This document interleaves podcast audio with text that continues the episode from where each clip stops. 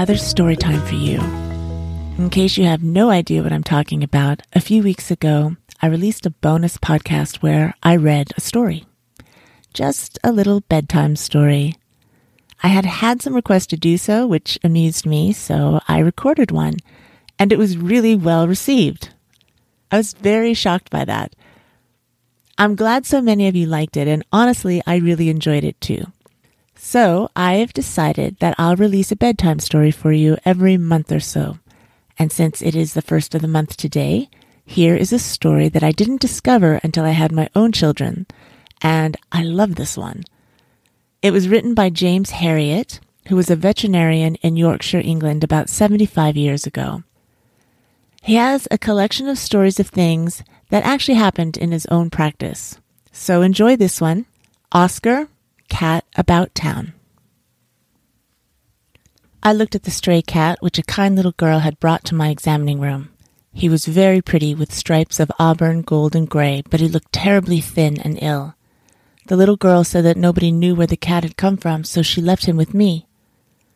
With my wife Helen by my side, I examined him thoroughly and found that he was suffering from starvation.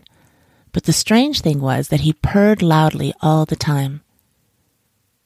He's so weak that he can hardly stand, but he's purring, I said. You can see that he's a good natured cat. For a few days, Helen gave him beef broth and milk to make him strong, and when he walked into the kitchen to eat some of Sam's dinner of meat and biscuits, we knew that he was well again. We shall call him Oscar, Helen said. You mean you want to keep him? Yes, he's a lovely, friendly cat, and he's so pretty, and since we don't know who owns him, he must stay with us. And he and Sam seem to get along so well. Oscar purred his approval, and his big purr became a part of our lives. Oscar had been with us for several weeks when I came home and found Helen looking very worried. It's Oscar, he's gone, she said. What do you mean? I think he's run away. I became worried too because I knew he had run away from somewhere before we found him, and it made me sad to think that we might be going to lose our cat after we had grown so fond of him.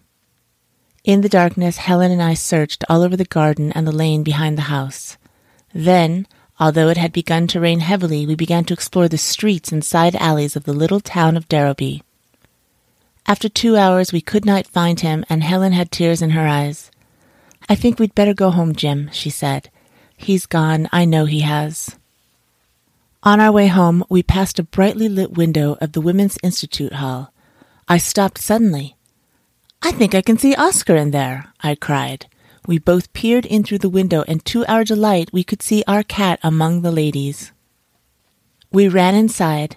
There was a hat making competition in progress. Various ladies were lined up wearing some very original and pretty hats. Oscar was walking along the judge, listening to her comments and examining each hat as though he himself were an expert. Sometimes he jumped up in the air to have a closer look. When we were able to reach Oscar, he was delighted to see us and he purred and rubbed around our legs. One of the ladies said that he had been there for the whole evening and had seemed to enjoy himself thoroughly. It was lovely to have him back, but one afternoon, a week later, he disappeared again.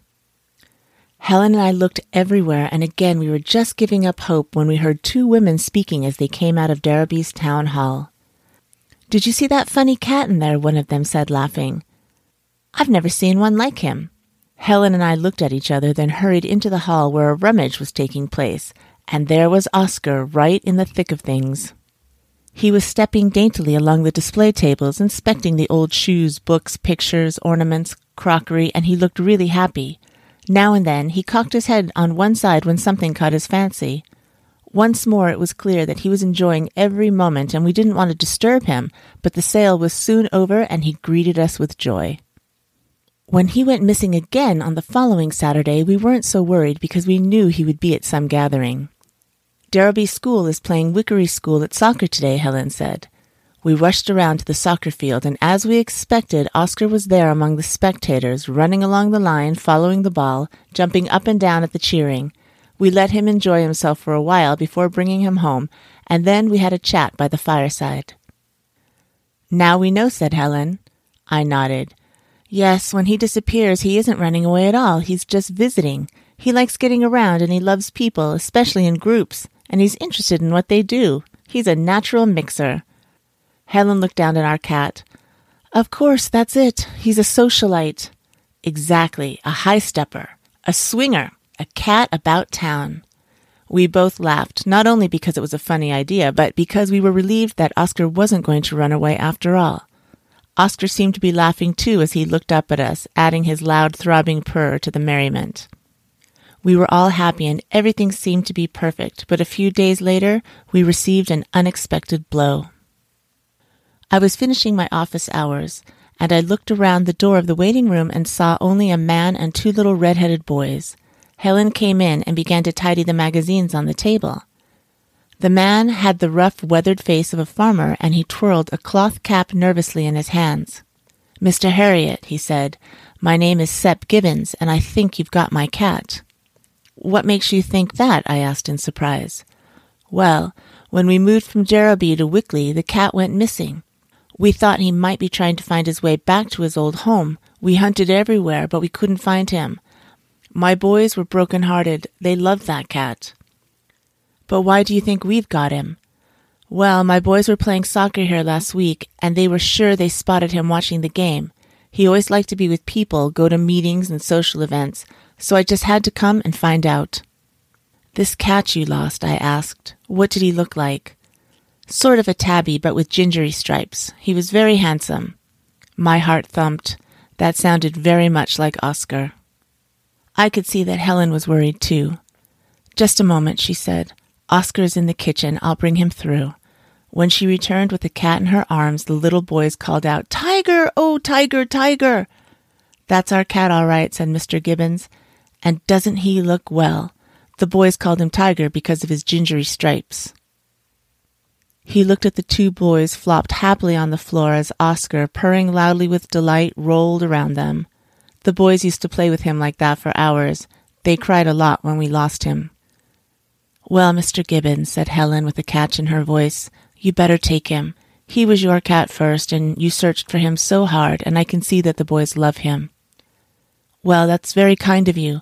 Please come and see him whenever you'd like. Wickley is only twenty miles away. And he picked up Oscar and left. We missed Oscar terribly, but we knew we had done the right thing. He really belonged to the Gibbons family who loved him and would be kind to him. One afternoon we were out shopping in the nearby town and I looked at my watch. It's only five o'clock. Why don't we go and see Oscar at Wickley? It's not far from here. The Gibbons cottage was at the far end of Wickley village, and when Mrs. Gibbons opened the door to us, she didn't know who we were, but when she heard the name Herriot, she was delighted to see us. Come in and have a cup of tea, she said. We went inside and were greeted by Sep and the boys. As Mrs. Gibbons busied herself with the kettle, we looked eagerly around the room for Oscar, and within a few moments he trotted in. He took one look at Helen and then jumped onto her lap and rubbed his face against her hand. He knows me, he knows me, Helen cried in delight. Yes, said Sep. You were so kind to him, he'll never forget you, and we won't either. I tickled the cat's cheek as he lay curled happily on Helen's lap. However, after about a half an hour, he gave her a final rub and purr and then jumped down and trotted from the room into the back garden. Mrs. Gibbons laughed. He still goes visiting. Let's see, it's Thursday, isn't it? That's when he goes to the brass band practice in the village hall. It's just next door, and he slips through a hole in the hedge. Oh, let's go and see him, Helen said. Well, we'll pop around there when we've finished our tea, said Mrs. Gibbons. In the village hall, we all stood in a row and watched Oscar moving among the band players, jumping in delight at each boom from the drum, creeping close to the slide of the trombone, which seemed to fascinate him. There's Oscar, I said. There's Tiger, said one of the boys, and we all laughed. It doesn't matter what we call him, said Sep. He belongs to all of us now. Did you like that one? I hope it was a nice way to spend a break or free time or a nice way to end your day. I will see you again on Tuesday with another awesome podcast to inspire and teach and give you some peace of mind. So until then, good night, sleep tight. Everything is just right.